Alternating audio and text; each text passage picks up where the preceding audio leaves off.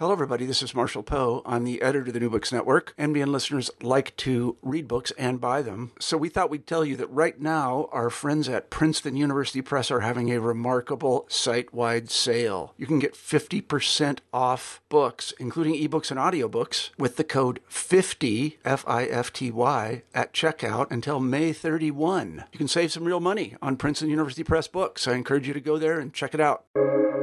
Welcome to the New Books Network. Welcome to New Books and Film, a podcast series on the New Books Network. I am your host, Joel Tscherne.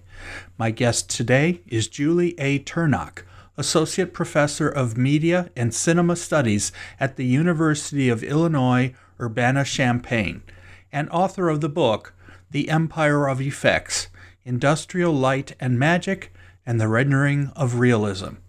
The book was published in 2022 by the University of Texas Press. Formed in 1975 prior to the release of Star Wars, ILM created a special visual effects unit that would eventually become the standard for films. While there are many effects companies in existence, they tend to follow the concept and methods from ILM. Julie and I discussed the history of the company as well as why it was able to become so important. We also talk about how it was taken over by Disney and what this meant to its activities. We also touch on the issues related to the visual effects industry as a labor unit. Welcome, Julie Turnock. Hi, Julie. How are you? Hi, thank you very much for inviting me. No problem. We're talking about your new book. It's called The Empire of Effects Industrial Light and Magic and the Rendering of Realism. Um, I think I've lost track on the number of people I've talked to who either uh, related to Star Wars or in this case, or George Lucas, which is more in your case. My first interview I ever did was about um, Disney's takeover of uh, of Lucasfilm, and um, so a lot of this information, the background, I think, is pretty well known to me and others. So uh, as we talk about your book, though, that's we will talk about that aspect of it, the Disneyfying. I guess that's a that's a word that's that's used, Disneyfying of uh, a lot of the Lucasfilm material. So. Um, hopefully, uh, we'll get a good review of the book. So, uh, can you talk a little bit about your background in looking through your uh, uh, some of the material you've written in the past, this is this concept of special, effects. well, excuse me, visual effects. I try to always remind myself that visual effects and special effects, at least in film uh, film terms, is actually two different things, but people tend to put them together as the same. But you've been working on visual effects as a as a subject in, for a good portion of your career. Uh, indeed, and and as far as terminology goes, you're right that um, it, when you look at credits, uh, if you sit through the credits at the end of a movie, you'll see special effects, and those are usually uh, physical effects. So mm-hmm. things like uh, what used to be gunshot squibs or um, uh, things like that, that things that happen on the set, whereas visual effects uh, in the credits are usually things that happen in post production, uh, your CGI and, and such.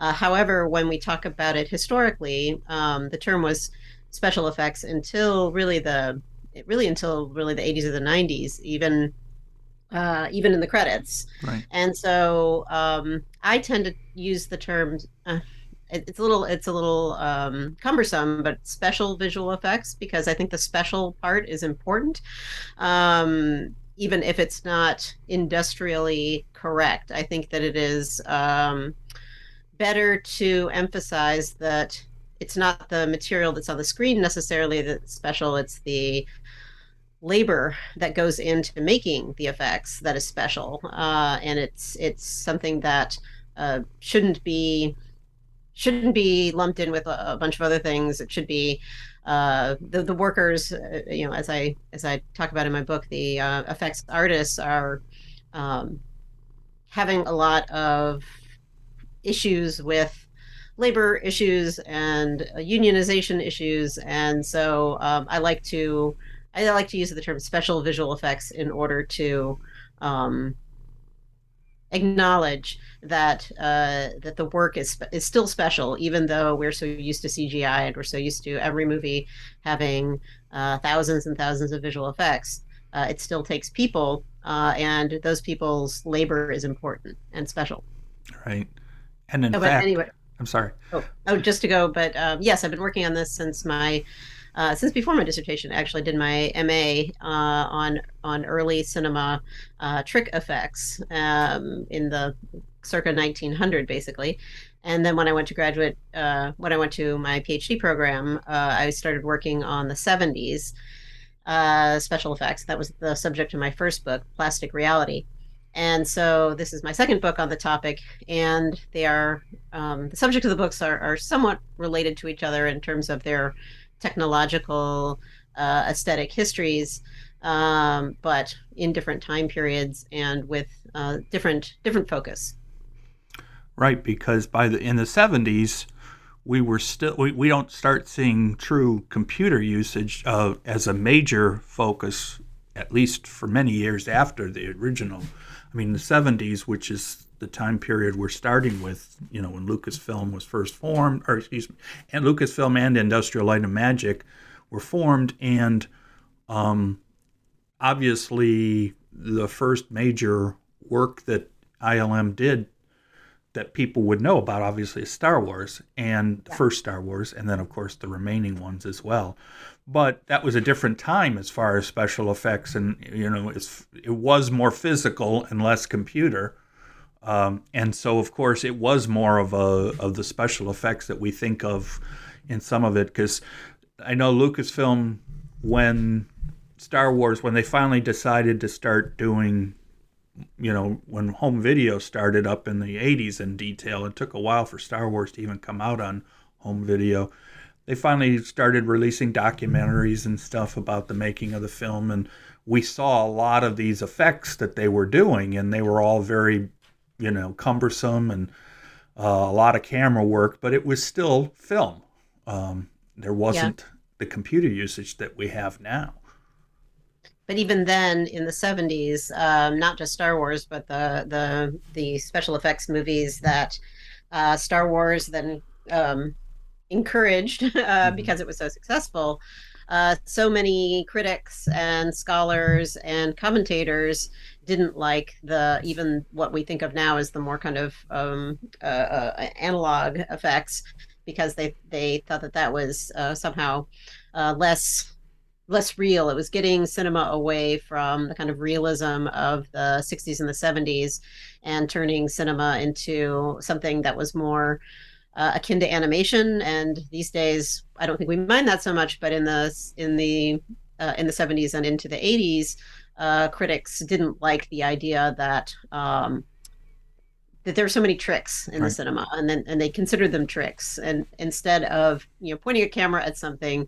editing and um, uh, having a kind of particular style of realism. And in fact, in my book, um, I talk about the, the, the the style of realism that came out of Star Wars that um, that that ILM, which was formed in order to make the effects in Star Wars, um, that they that the uh, the aesthetic effect that they were going for was exactly those 60s and 70s movies. They wanted the look of kind of uh, what we call like um, uh, verite or um, the look of um, the unchained camera. Uh, they wanted the effects to look as if the you know the 70s cinematographers that they admired your nestor nestor almendros and um, uh, um, um, uh, conrad hall and people like that owen roizman uh, they wanted the they wanted the effects to look as if uh, those naturalistic 70s style cinematographers had made these had made the effects. Um, at the time, people didn't really recognize it because it just looked like it looked like realism. It looked like what we think of what they thought of as as kind of realist cinema style, but it was a really striking uh, aesthetic. Um, and so that was one of the reasons that Star Wars and Empire Strikes Back were so striking to people is because they didn't just look like realistic special effects, they look like the realistic movies of the previous um, few years of this uh, that were um, that in which the effects kind of mimicked that look. And so, you know, we think of we think of effects as being related to kind of what the eye sees in real life. Uh, but one of my big arguments is that that's really only the base starting point, and there's a lot of manipulation. There's a lot of stylization that goes into making the effects look real. And I think that it's um, interesting and strange that this style uh, that was born of the 70s is still uh, the style of effects realism that uh, that the effects industry, led by ILM, is kind of required to um, adhere to.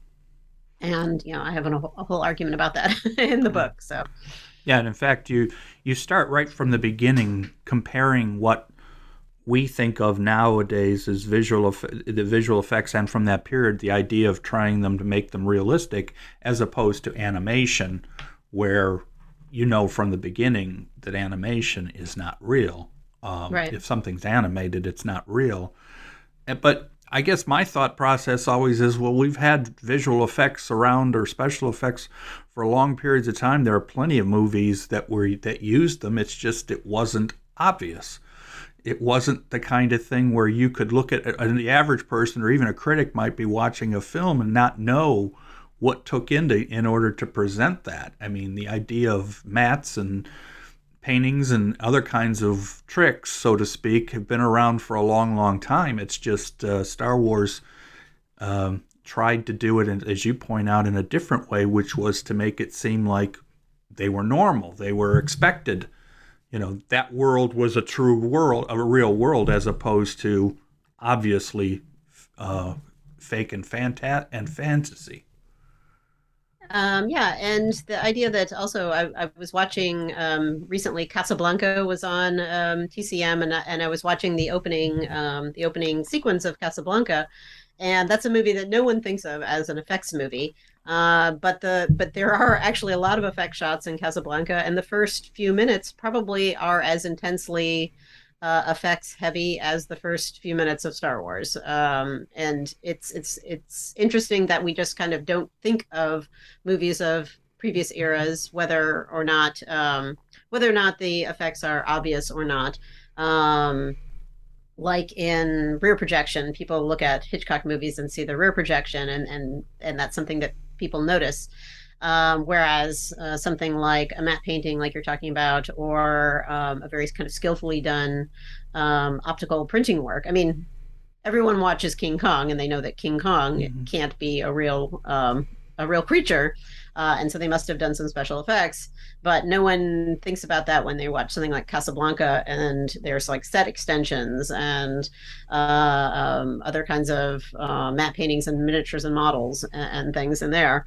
Uh, and so it is a long history of effects work. And for, for the longest time in the studio era, uh, the goal was to be as unobtrusive as possible with the effects. And there also weren't a lot of them generally speaking, in, in a given film. Like King Kong was very exceptional. Um, it was a very effects heavy movie, but um, and it was very popular and successful, but it didn't spawn um, right. a huge number of effects heavy movies. And so uh, the the more typical way would be to, as as I say, to enhance the um, to enhance the location um, and occasionally uh, have uh, like space movies, for example, your Forbidden Planet, uh, where you're in a an imaginary setting, but um, but those were fairly rare on the on the studio slate and very often done by um, independent filmmakers rather than the studios themselves. And they the studios didn't really like entrusting their movies to the effects department. And mm-hmm. so uh, they didn't really uh, use them all that often. And so uh, when it comes to Star Wars, um, it, it is unusual, even especially for not just even for the era, but especially for the era uh, when uh, cinema had been moving towards uh, more naturalism and um, real locations and the look of of real light, real lighting um, more less glamorized um, uh, locations, things like that. Uh, so it was actually kind of unusual for Star Wars to come in and uh, make these and, and, kind of bring back these kind of fantasy uh, space age locations, and you know the you know your Buck Rogers and your Flash Gordon, as as everyone is aware, uh, were were very uh, prominent um, inspirations to the style of that uh, of that movie. But again, it's like, what if Flash Gordon were in 1977 and not uh, uh, in, and not in you know in the in the 50s, for example? And so it's um, and I'm not sure where I was going after that. okay. okay. Well, and as as we know, it spawned an incredible. You know, Star Wars begat Star Trek, begat Superman, begat everything to a large extent that happened since. I mean, before before Star Wars, the biggest blockbuster most people will point to is Jaws, which was in '75, but that wasn't that same kind of movie. That was an action movie, or a, it had its suspense and everything, but it wasn't thought of as a special effects movie or a visual effects movie, even though they did use some. I mean, they were using, um, you know, like actual uh, mock-ups of a of a shark and stuff. Um, so when was? Let me get talk a little bit about your background. Uh, when did special effects, or what? Why did you decide that this was something that was of particular interest to you? When did it first hit you as this is something that uh, you wanted to spend a good portion of your time and career uh, researching? Um, it's a, it's a funny question because I think I always disappoint people when I answer this question because I think they're expecting me to say, "Oh, I really loved Star Wars as a kid and I really wanted to to research it." And I, I enjoy those movies and I enjoyed them when I was young, um, but I, it wasn't. Um, I was not obsessed with hmm. uh, science fiction or um, uh, fantasy as a kid. Uh, strangely, uh, it was actually through a very uh, academic um, kind of nerdy intellectual um, reason that I started going into special effects. Um, it was I, w- I became really interested in the idea that um, I'd come from art history uh, before I started doing uh, film studies, and so in my art history background, I was really interested in the idea of the ability to layer the mise en scène. So, like um, the frame of the film, like the individual frame of the film, being able to manipulate uh, uh, the frame so that you could composite different elements in and create something that in the case of special effects it's supposed to look like look as if a camera has recorded it um, directly profilmically. Um, but i was really interested in the and, and i'm also interested in the idea of when that happens when it doesn't look like uh, naturalistically as well. So, like an experimental film. Uh, Pat O'Neill is someone that I in- interviewed for my uh, first book, and his um, his composite work is really interesting because you can see the edges. Uh, he wants you to know that he's done compositing, uh, and that's part of the look of the film. And so, I'm interested in this idea of artists, whether with mimesis in mind or you know um, naturalism in mind or with uh, um, some other purpose in mind are using the film frame uh, as a canvas essentially. And um, that's one of the reasons that um, cgi is so interesting to me because you really can pixel by pixel manipulate uh, manipulate the mise en scène uh, so that uh, uh, it looks exactly the way you want and uh, again, I think that it's interesting that oftentimes when we're talking about uh, a popular film, blockbuster film, it's always uh, the the kind of realism that people are talking about um, doesn't take into account the amount of stylization that goes into that. So when we're talking about, um, so when Christopher Nolan was making uh, the Batman movies that he made um, in uh, in the uh, aughts, people were really struck by how realistic they look, their their style of realism, uh, and quite a bit of that had to do with creating a certain kind of look that um, went with the you know the, the comics origins of Batman, um, while at the same time giving a kind of strikingly photorealistic look. And so it's bringing it's bringing the stylization and the photorealism, uh, and then the photorealism is more uh, has more it takes more than just making it look like what we think the eye sees in real life. Um, it, that it actually uh, takes that it, if it looks too sharp, then that's not good. Uh, the the effects artist needs to uh, blur the edges a little bit, or think about how the camera uh, would be acting in this circumstance, rather than thinking about uh, getting everything really sharp, for example.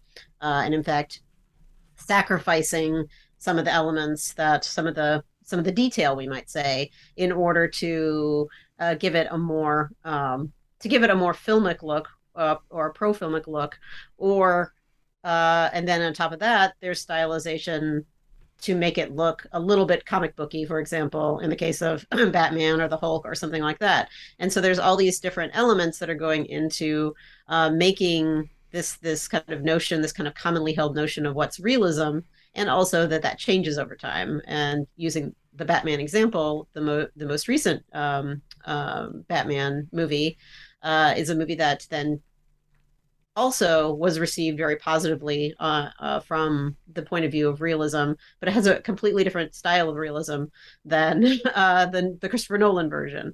Uh, it is uh, it is all all um, all dark um, with uh, it, it's very soft. The the images are very soft compared to Nolan's very sharp um, edges, and um, and so the idea that both of these movies, uh, these sets of movies, we'll say these two um, these two uh, sets of, of, of Batman movies, um, can be received as perfectly realistic, but are actually from very different aesthetic you know going for very different aesthetics.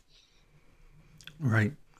Um, of course i i still remember because i was old i was don't even want to say how old i was when star wars came out because i saw it in the theater and i was an adult so uh, and one of the things i can think of was the and use your word realism. I mean, it just everything looked like it was real until you know until the outside space. You know, most of the outside space shots obviously we knew wasn't real, but they made a you know Lucas did at that time did what he, he tried to put together something that you could that was believable and in fact many people were complained a great deal about the middle you know the prequels where he went into the digital age where it went away from that to an extent where yeah.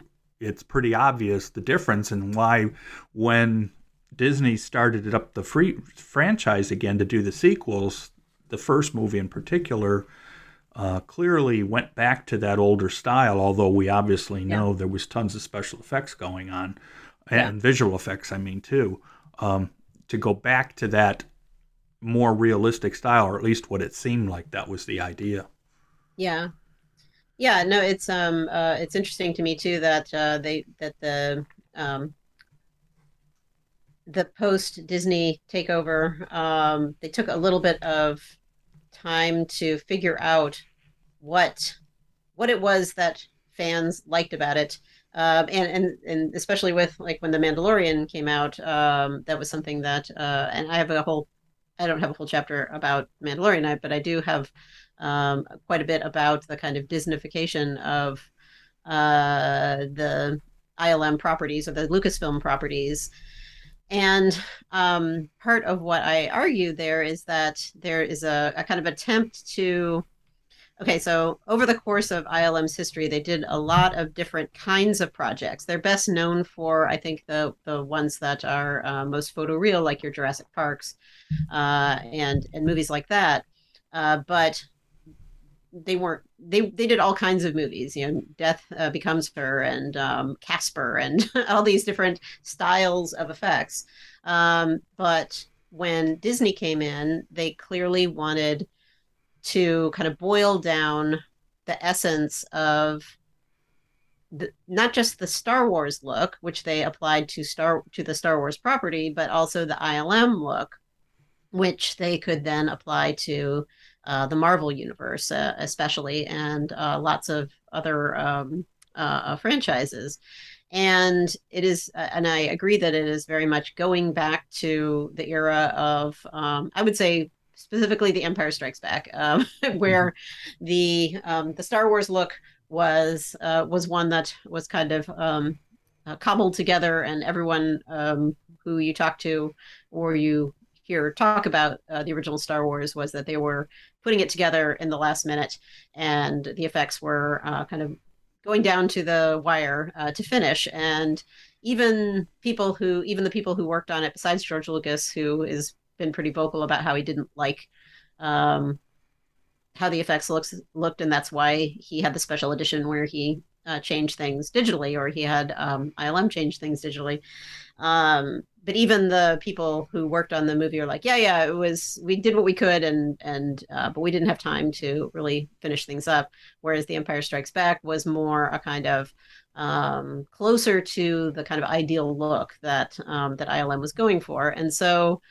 Um, and so the people who are behind uh, the Star Wars, um, the recent Star Wars uh, movies at Disney, especially Jon Favreau, the director Jon Favreau, um, have they, they have a genuine fondness for that era. And they were young um, movie fans uh, at the time in the in the early 80s when uh, these movies were coming out your ets and um, uh, empire strikes back and and and movies like that um, but they also cut it also fits in very neatly with Disney's handling of intellectual property. Uh, and so they, they want to think about, like, okay, what do people want from their Star Wars? And they really, and it seems clear, uh, and I like the look too. So I'm, I'm no, I'm, I'm not criticizing, um, I'm not criticizing the look necessarily, uh, but it's just, it's more that um, ILM used to be about innovation and what's new and what we can see that we've never seen before. And uh, the Disneyfication, I think, means that ILM is largely forced to, especially in the Star Wars properties, to think about how to redeliver, how to deliver um, their greatest hits back. Uh, and again, it's it's. I watch The Mandalorian um, and the Star Wars uh, TV shows, uh, for example, and I think it looks great. I mean, I agree that it looks. It's a very kind of satisfyingly physical looking world, even though again, it's uh, uh, very, very, very, very much um, uh, generated through special effects of various kinds.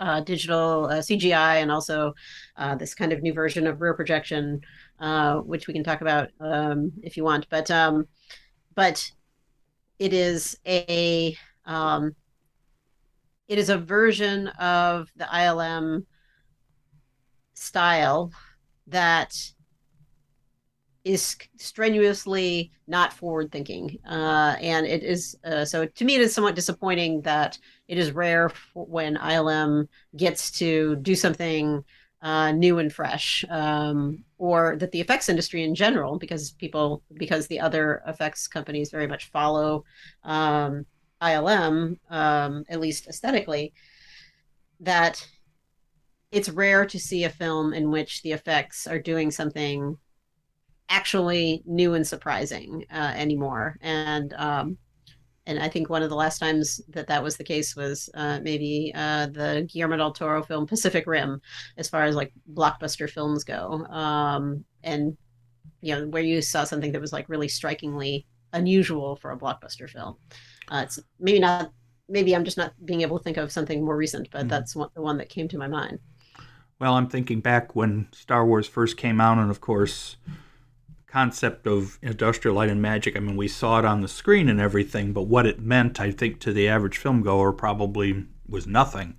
And then over time, as you point out, and of course, as you as you mentioned in the book, and we can talk a little bit about the go back to the beginning of the book where you basically present the history of what we know about ILM and what it led to as far as not only just ILM but other companies and that was the way I remember when a movie came out, especially once ILM started doing work for other films, which I think you said was 1980 was when they first, which of yeah. course happened to be when Empire Strikes Back came out. So it was pretty obvious by 1980, they felt they had it down well enough that they could start offering their services to other uh, films.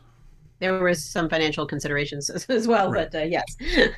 so ILM, it got to a point when you went to see a movie or when you heard about a movie, if you had heard that ILM did the effects, that automatically at the time period made it more um, interesting. You know, it automatically pushed it up in the you know, in a, mm-hmm. especially the people who were the younger people who were watching these movies, the blockbusters, who, you know, it made a big difference to say, oh wow, this is a ILM film, so that's automatically going to be better as far as the effects. Yeah, and that's something that is also um, that I talk about in the book is that ILM was also extremely successful, not just in um, promoting themselves as a brand to to fans, but um, uh, they but ILM was pretty much uh, you you mentioned earlier talking about uh, having seen making of videos and things like that, and um, ILM pretty much if you have seen a, a, movie making a video, especially before uh, we'll say the '90s, uh, I will be it's almost certainly an ILM produced a video, and so um, through the promotional videos they make themselves. So, for example, they're, they're like before uh, Return of the Jedi came out, there would be TV specials, like primetime TV specials. Um, I think there was one that I saw that was narrated by Darth Vader, which seemed which was very strange. and uh, or no, C3PO. I saw one with C3PO, uh, and that that um, so that so that in prime time you could see like oh here's how they're doing the effects for this movie, um, and Time Magazine would run a story about, oh, the magicians of ILM. Uh, and then you would see um, newspaper um, AP Wire stories about uh, ILM as well. And so they were always very successful in getting themselves, getting their brand name out there as um, if ILM, eh, I mean, exactly, they, they had the effect of what what you just said, which is if ILM did the effects, well, that's more interesting now because that means something to me.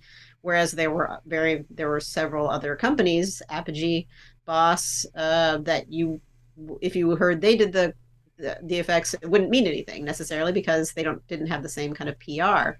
And so one of the things that surprised me when I was uh, researching the book is um, I initially uh, and I say this in the introduction, I did I initially didn't expect to write the book about ILM.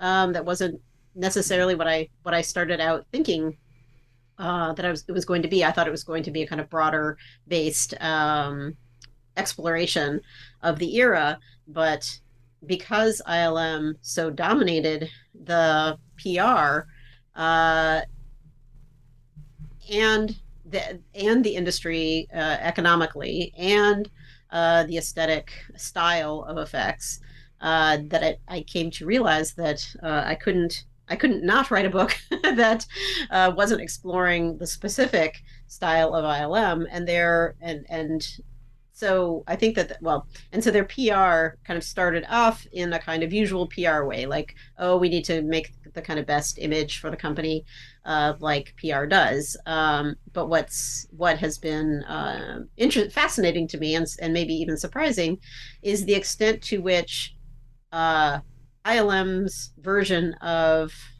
ILM and ILM's version of, of the effects industry and effects in general uh, is so is so generated from ILM.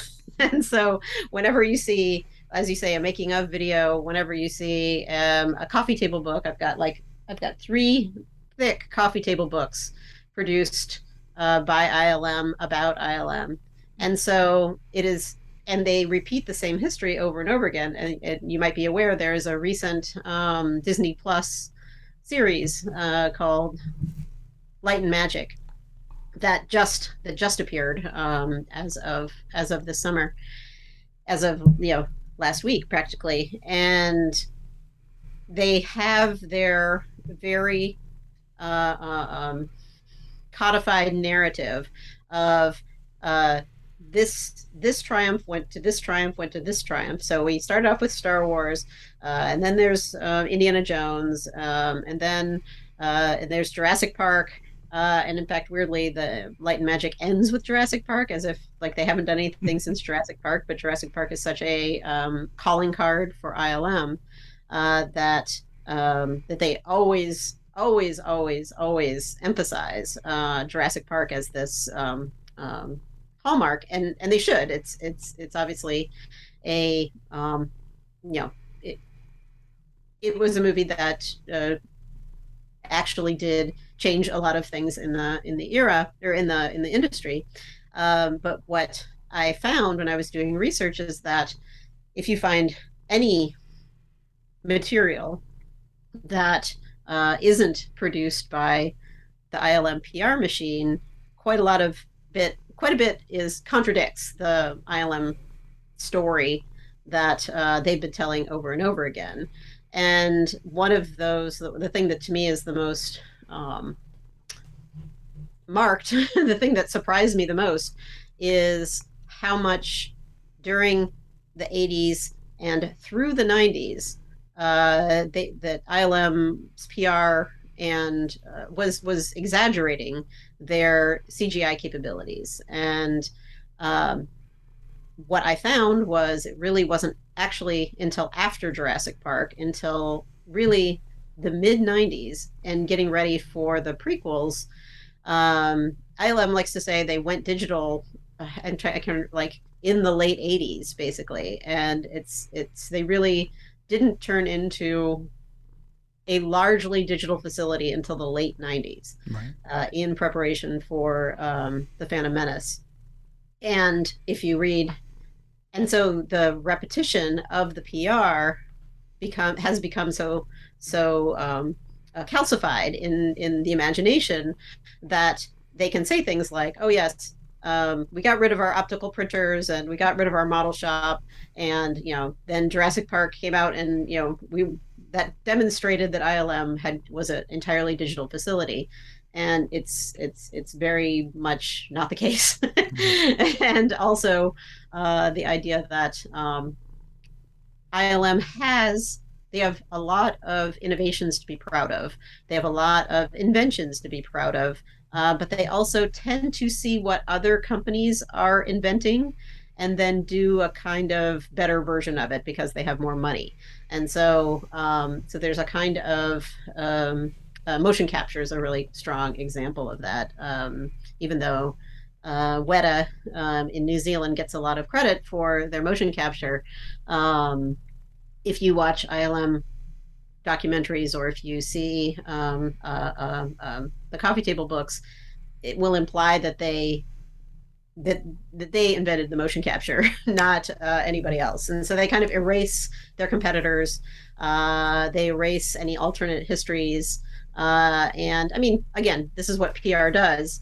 But the problem is, I'm an academic, I'm an historian, and so uh, my job is to not take PR as um, as fact and so it's hard to do research on a multi-billion dollar company especially since now that disney owns them um, but there are places that one can find uh, alternative um, alternative uh, sources that um, aren't produced uh strictly for disney or for disney or ilm or lucasfilm pr yeah, you talk about that quite a bit right at the beginning, and I that was one of the things I wanted to talk about. So I'm glad you brought it up.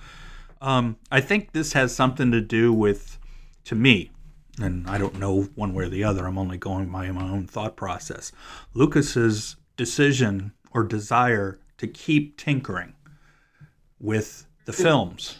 The biggest joke I ever had is that we have to watch it now before Lucas changes it again. yeah. And I mean, that's true. I mean, and the the idea that he wants to pretend like the past never happened. Not only did he come up with the new digital versions in the 90s, late mid, you know, as he was getting ready for the the, the prequels, but the old ones disappeared. You could not yeah. see the original Star Wars anymore. You had to watch the special edition.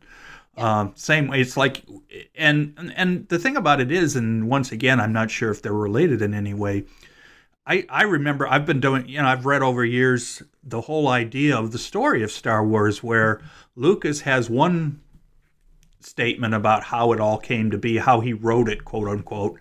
And he basically wants everybody to believe that he wrote it the way it turned out. Yeah. And yet, over time, some of the early screenplays and story treatments have been found have been actually you talk about not being able to find out much about industrial light and magic that unless it's there producing. But we've seen scripts and things that are been proven to be true you know accurate that he was making it up as he goes along. I hate to put it that baldly but i think it's true I think and, it's true too. and so eventually he would get it sort of straightened out, but it certainly wasn't, he didn't have it planned right at the beginning, as far as I'm concerned. When Star Wars was being made, the first one, I don't think anybody in their minds thought that Darth Vader was going to be Luke's father. I just don't believe that. And most of the readings and stuff prove that that's not the case either. But it's sort of like the Industrial Light and Magic story has sort of followed the same uh, guideline of, well, we're going to tell the story the way we want, and it may not be true, but it's the story we want it to be. Yeah, and that's the job of PR, and I get it. Um, but again, that's it's not my job to parrot the PR, uh, and it's very, very hard to find sources that aren't uh, even if they're not literally coming from Lucasfilm, they are authored by people who work for Lucasfilm, and so, um, uh, and, and in order to get rights for images, you have to submit your manuscript to Disney and they have to approve it. Uh, and so uh, I don't need to tell you that that's going to um, uh, uh discourage um,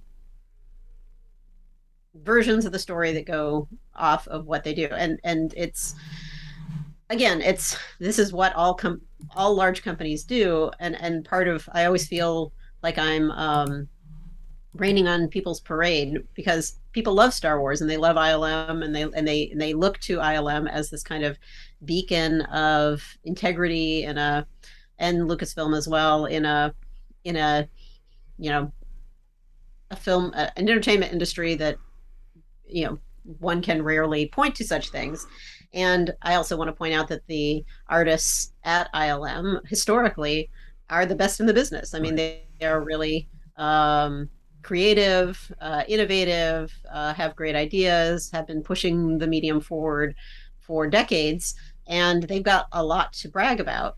Uh, and so I don't, uh, I don't begrudge them the bragging, uh, but they're leaving a lot of the story out, and or, um, as I say, erasing the elements that don't show ILM in the best light or um, don't demonstrate. Um, I mean, again, I, I, keep saying this: it's PR, um, and that's and that's what PR does. Um, but we, as scholars, um, shouldn't believe the PR version, and um, it, and it's it's very hard to uh, find sources that that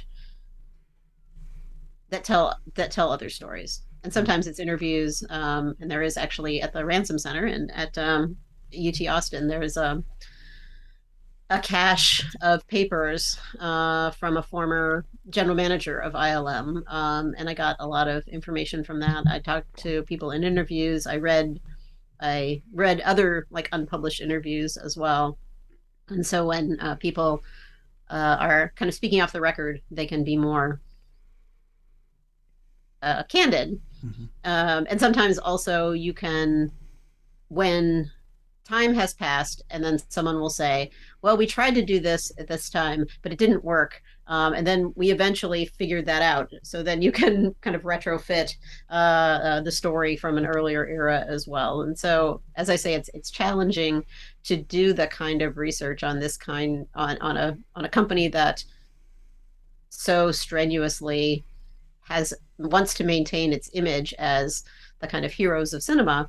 Uh, and I'm not here to uh, tell you that they're a bunch of jerks who are um, actually evil or something. That, that's not that is not my thesis.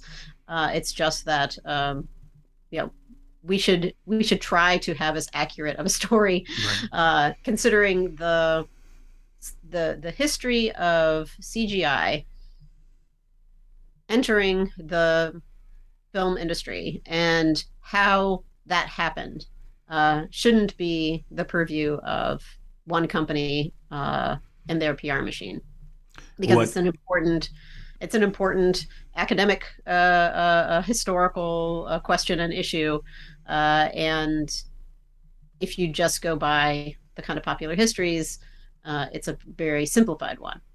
I think it's it, using that as as your you know with with that aspect of your thesis. It's pretty clear now that Disney was the logical place for it to go when mm-hmm. Lucas was selling it because they're mm-hmm. great at doing that too. I mean, Disney is I mean, they've been doing it for their entire especially as time went on is that they're very their image is very important to them. Not that most companies aren't, but Disney's yeah. pretty much I've always joked about this. I mean, I've, I do not think I've known of any company who is as um, careful with their intellectual properties as Disney is, and yeah, uh, absolutely.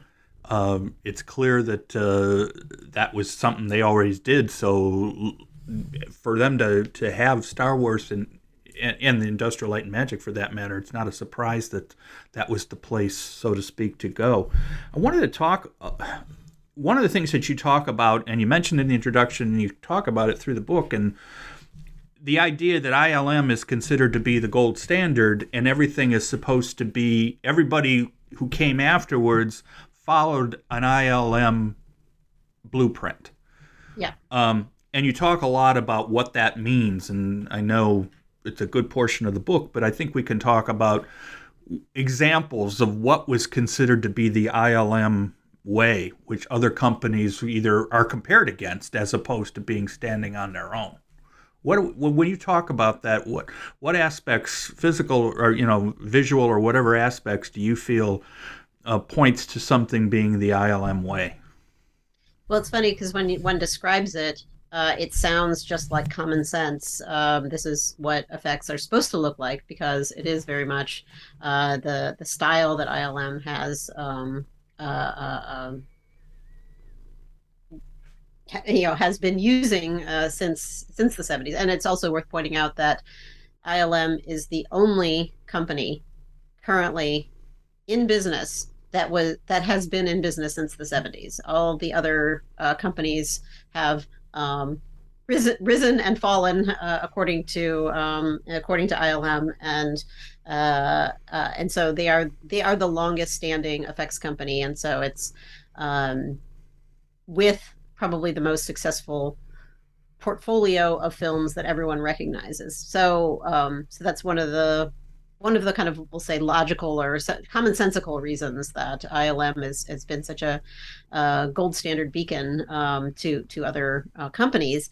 Um, but okay, so part of what I I already talked about uh, um, the kind of um, so the example that I use in the introduction of my book is from um, the Revenant and the bear attack in the Revenant. And so um, on one hand, it is um, a kind of we know that Leonardo DiCaprio was never near any bear. Right. and so that no bear ever came into contact with Leonardo DiCaprio. We know that logically. Uh, but the effects company, which was ILM, uh, needed to convey the sense that, well, that first of all, that that that that, that did happen, but also the sense that there was that you know that there's a bear. Uh, the bear moves in a very kind of logical way, um, based on the kind of weight uh, and heft of the of the animal uh, that we see. Um, it's also that that sequence takes place in a kind of um, faux long take. It, it is presented as as a single take or almost a single take, two takes actually. Um, and so we have a, a, lot of bear being in in the frame for long periods of time, and so you know g- generally when people watch that they attribute the success of that sequence or not to the how how successful the bear appears, and it is it's the it's the bears really um, um, well rendered and, and, every all of the all of the aspects of the bear look great. Um, but part of what people don't recognize so much uh, is first of all the the the camera work, uh, and so it appears as if a a, a, nature camera person, mm-hmm. um, albeit one who is kind of heartless uh, because they're not coming to Leonardo DiCaprio's aid, but a, a nature camera person is there uh, filming and trying to get the best uh, shot that they can given the spontaneity of the of the shot. And so it's meant to look spontaneous. It's meant to look like a camera person is there. Um, and not like uh, if you think about if like they just set up a camera and left it still uh, and then had a bear maul Leonardo DiCaprio without moving the camera around, it's not nearly as uh, a dynamic of a sequence. Okay, so that's one aspect. And the other aspect is the lighting. Um, we tend to think that um, we're seeing we're seeing a lot of bear when in fact um, the bear is in silhouette a lot of times the bear is backlit a lot of times uh, and so we're seeing shape of bear uh, much more so than we're seeing like fully rendered bear.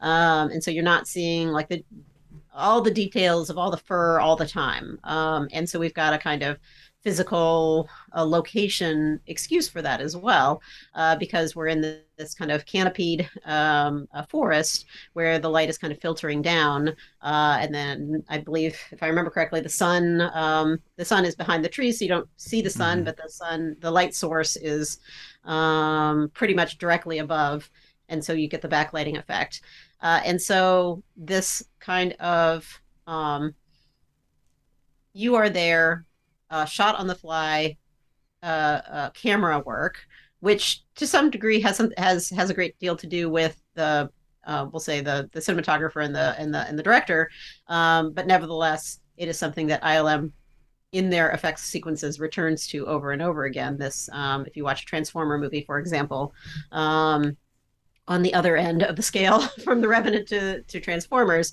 uh, the camera movements are are similar actually, as far as like the camera person is trying to kind of catch up to the action as if they're a news camera person mm-hmm. or a um, uh, or a documentary um, a camera person, uh, and there there is a lot of emphasis on lighting effects of various kinds, and so lens flares is something I talk about a lot, uh, especially because um, they're a good example of how you know the human eye doesn't see lens flares.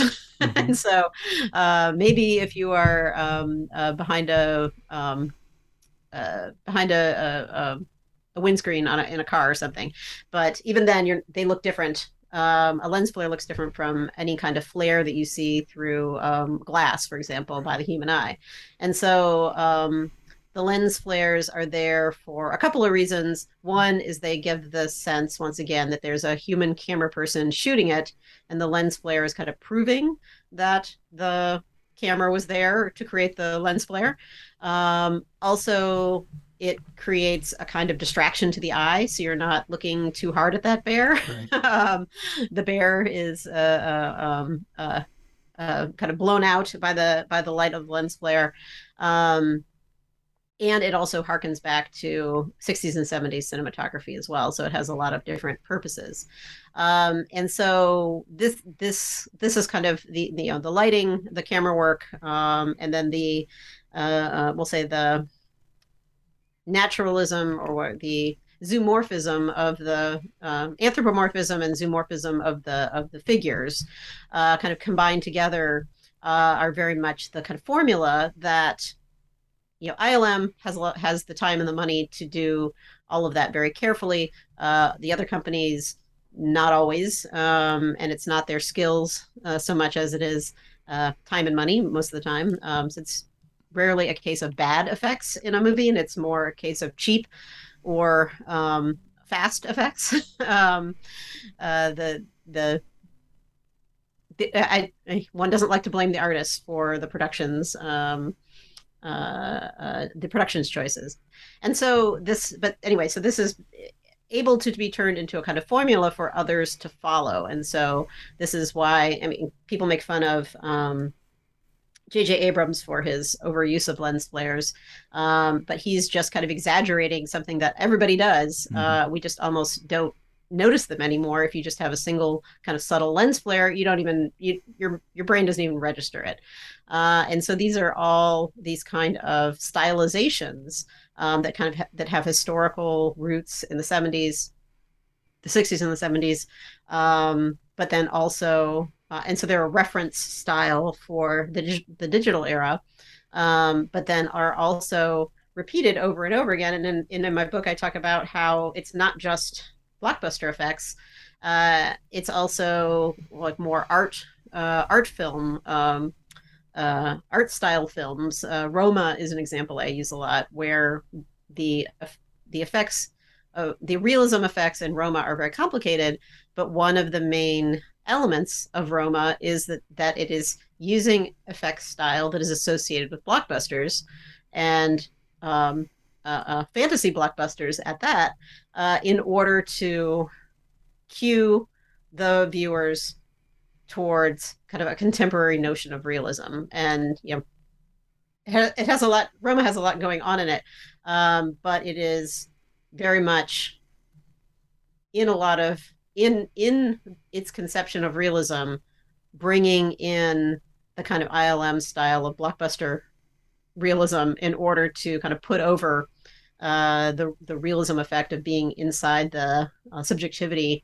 of the main character in the film, and um, so that's that's one of the things that I th- thought was so interesting and um, surprising is mm-hmm. how we think of blockbuster effects as this one thing, um, but it is one can see this aesthetic throughout contemporary filmmaking, um, even when the aesthetic seems to be going for something very different. Yeah, it, that's why I, I, I still find it interesting that during the prequels, Lucas went away from that to a large extent. I mean, no one can watch uh, Revenge of the Sith and believe that the two main characters uh, um, were actually Skywalker and, and Kenobi were actually on a planet that was full of volcanoes and lava and stuff. It's unbelievable. You you look at that and it's just so opposite of that concept of realism.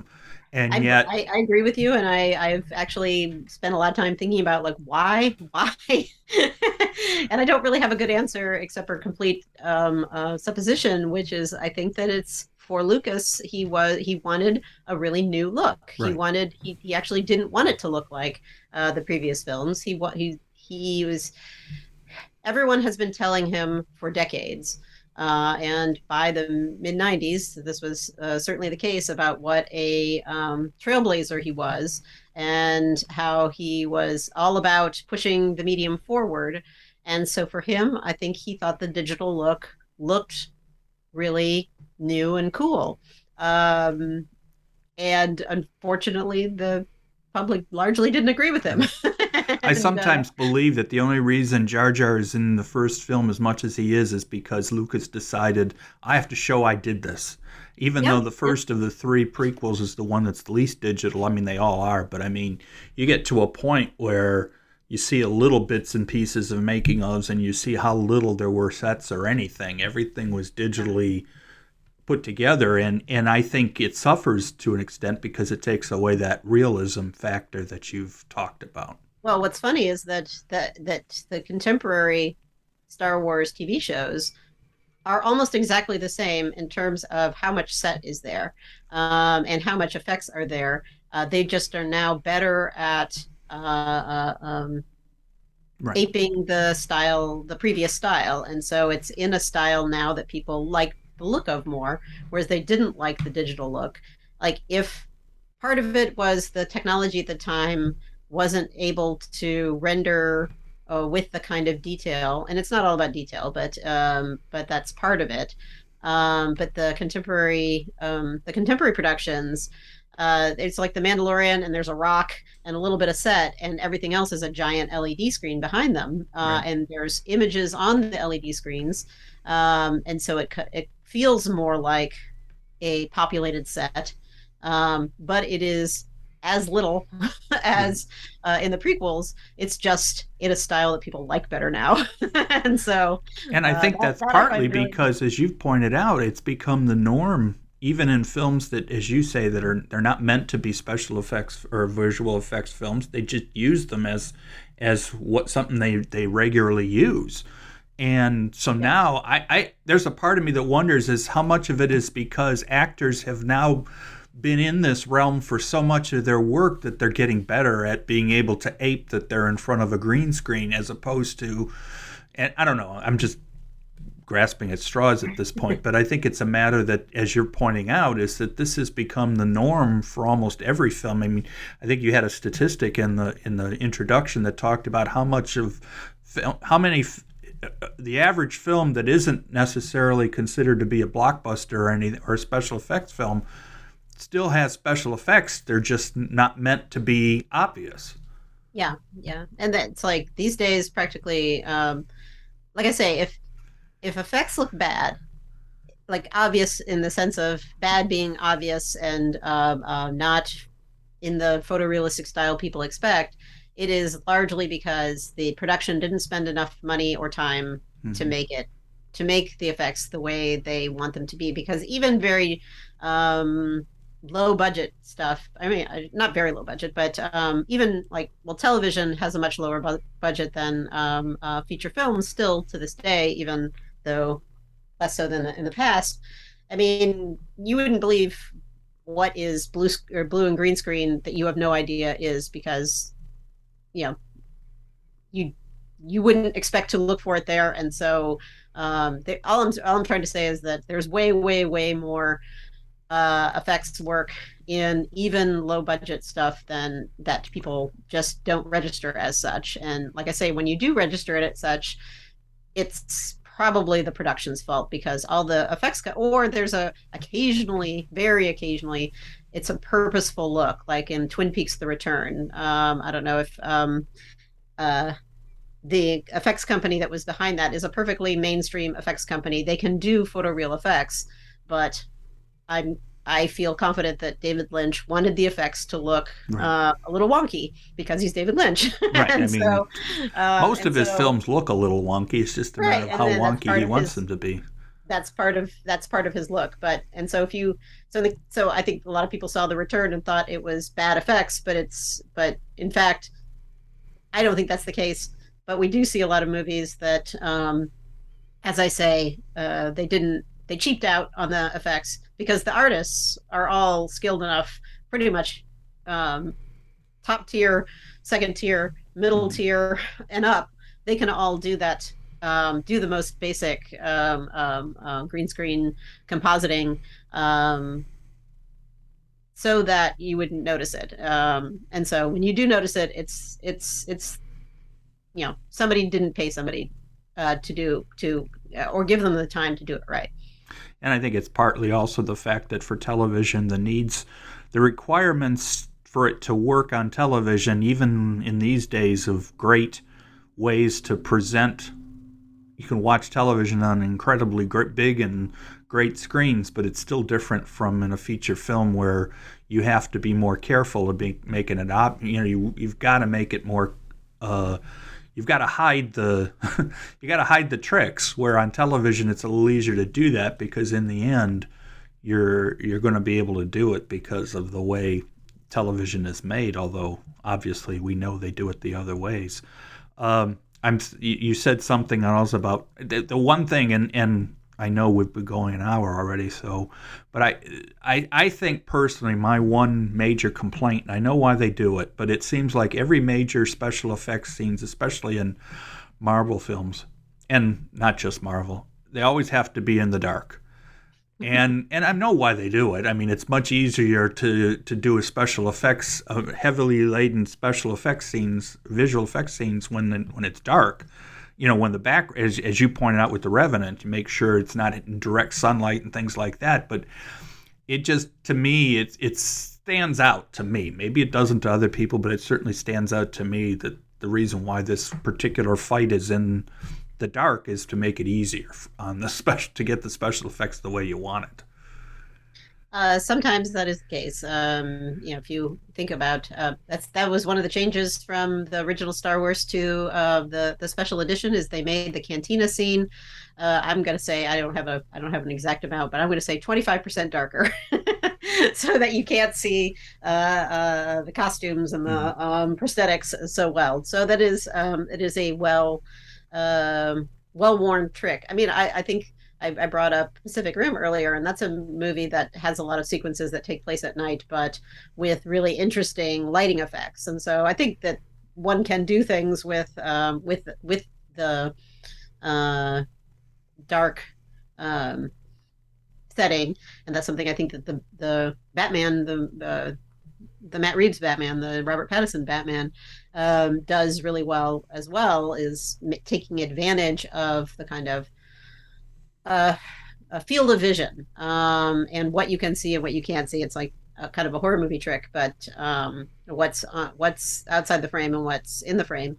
Um, but yeah, so it's but it's also in the Marvel movies. I think it's interesting that most of the Marvel movies start in the dark, and mm-hmm. then um, and that's part of actually setting the Marvel, like, so you know that you're in the Marvel universe right. um, because there's a very specific look to those kind of dark scenes with um, uh, uh, strong shafts of light and points of neon or like uh, fluorescent lights around the mise en scène, um, and so and so that's part of yes um, not showing too much because that is a, that is like a hundred year old effects trick is to uh, uh, make you think you're seeing more than you're seeing.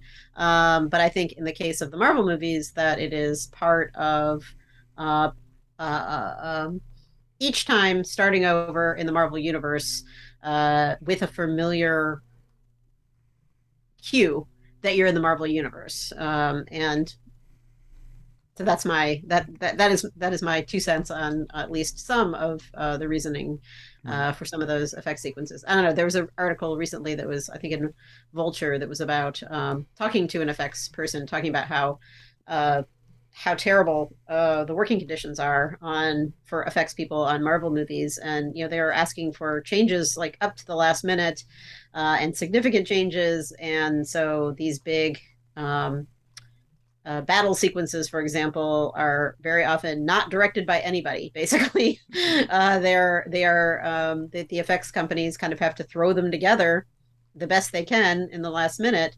Uh, and again, not their fault; it's the production's fault. Um, so, yeah, and so that so that um, no no one is directing those action sequences. And I'm sorry to say that it very frequently you can tell. Not not always. There are some people who really know what they're doing.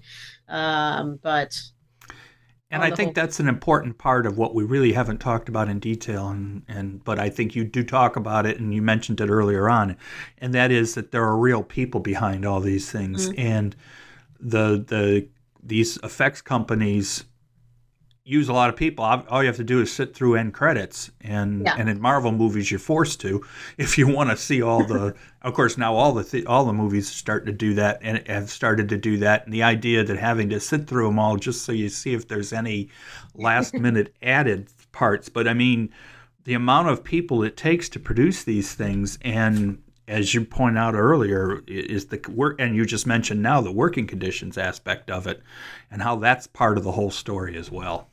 Yeah, yeah. No, that's kind of what my whole first chapter is about: is um, uh, the industry and uh, and a kind of historical view on the industry and why effects, given the fact that they are so central to the movie industry, not just blockbusters, but like the whole the whole entertainment industry. Mm-hmm. Uh, that you know every company is on the razor's edge of bankruptcy, kind of all the time, uh, because of the the various. I mean, there's lots of there's lots of different reasons or lots of reasons, but the it kind of boils down to the productions want they know that it costs a lot of money to pay all these artists, and so they make the conditions so that uh, they can spend the least amount as possible and have as much leverage over them. Uh, and then if you are somebody, if you're an effects company who wants to work on a Marvel movie, that's good, steady work, you know. Mm. um, then you have to, you have to, uh, you know, you know they have the leverage over the over the company in order to uh, uh, uh continue to work on Marvel films. If you don't, if you then get blacklisted from Marvel films, you're kind of stuck. Um, right, because that's Disney you're blacklisted from. Too. Yeah, yeah, pretty much. I mean, not hundred percent, but largely, we'll say. And yeah, so it's it's it's a very um, it's a very complicated industry that has a lot to do with. Um, the kind of similar problems that the video game industry has about contingent labor. It's also it's like for a lot of people, they're like, I like video games, I like Star Wars, I want to work in special effects. That seems fun, right? And then it turns out that they don't have health care, you know, right. and uh, uh, or living wage or or or such. So it's like the people. Uh, you know they're they're a dedicated people get burned out very quickly is the problem and uh, and so there's a lot of churn uh, there's a lot of uh, uh, uh, uh, what's the word? Runaway production um, tax incentives mean that effects companies are housed all over the world. They used to largely be in california. Now they're kind of all over the place. Right. any place you, you know and you could have a, a, an effects house with five people that are working on a Marvel film, or you can have a, one of the really big companies with with thousands of people, and so it's a very uh, unstable um, industry that can only be kind of held together uh, uh, through the kind of um, threat that the the threat that Marvel and Disney aren't going to hire you anymore, mm-hmm. and so it's it's a really a complicated thing, and and like the also people tend to think that the studios own the effects companies, and they don't, except for Sony Pictures Imageworks.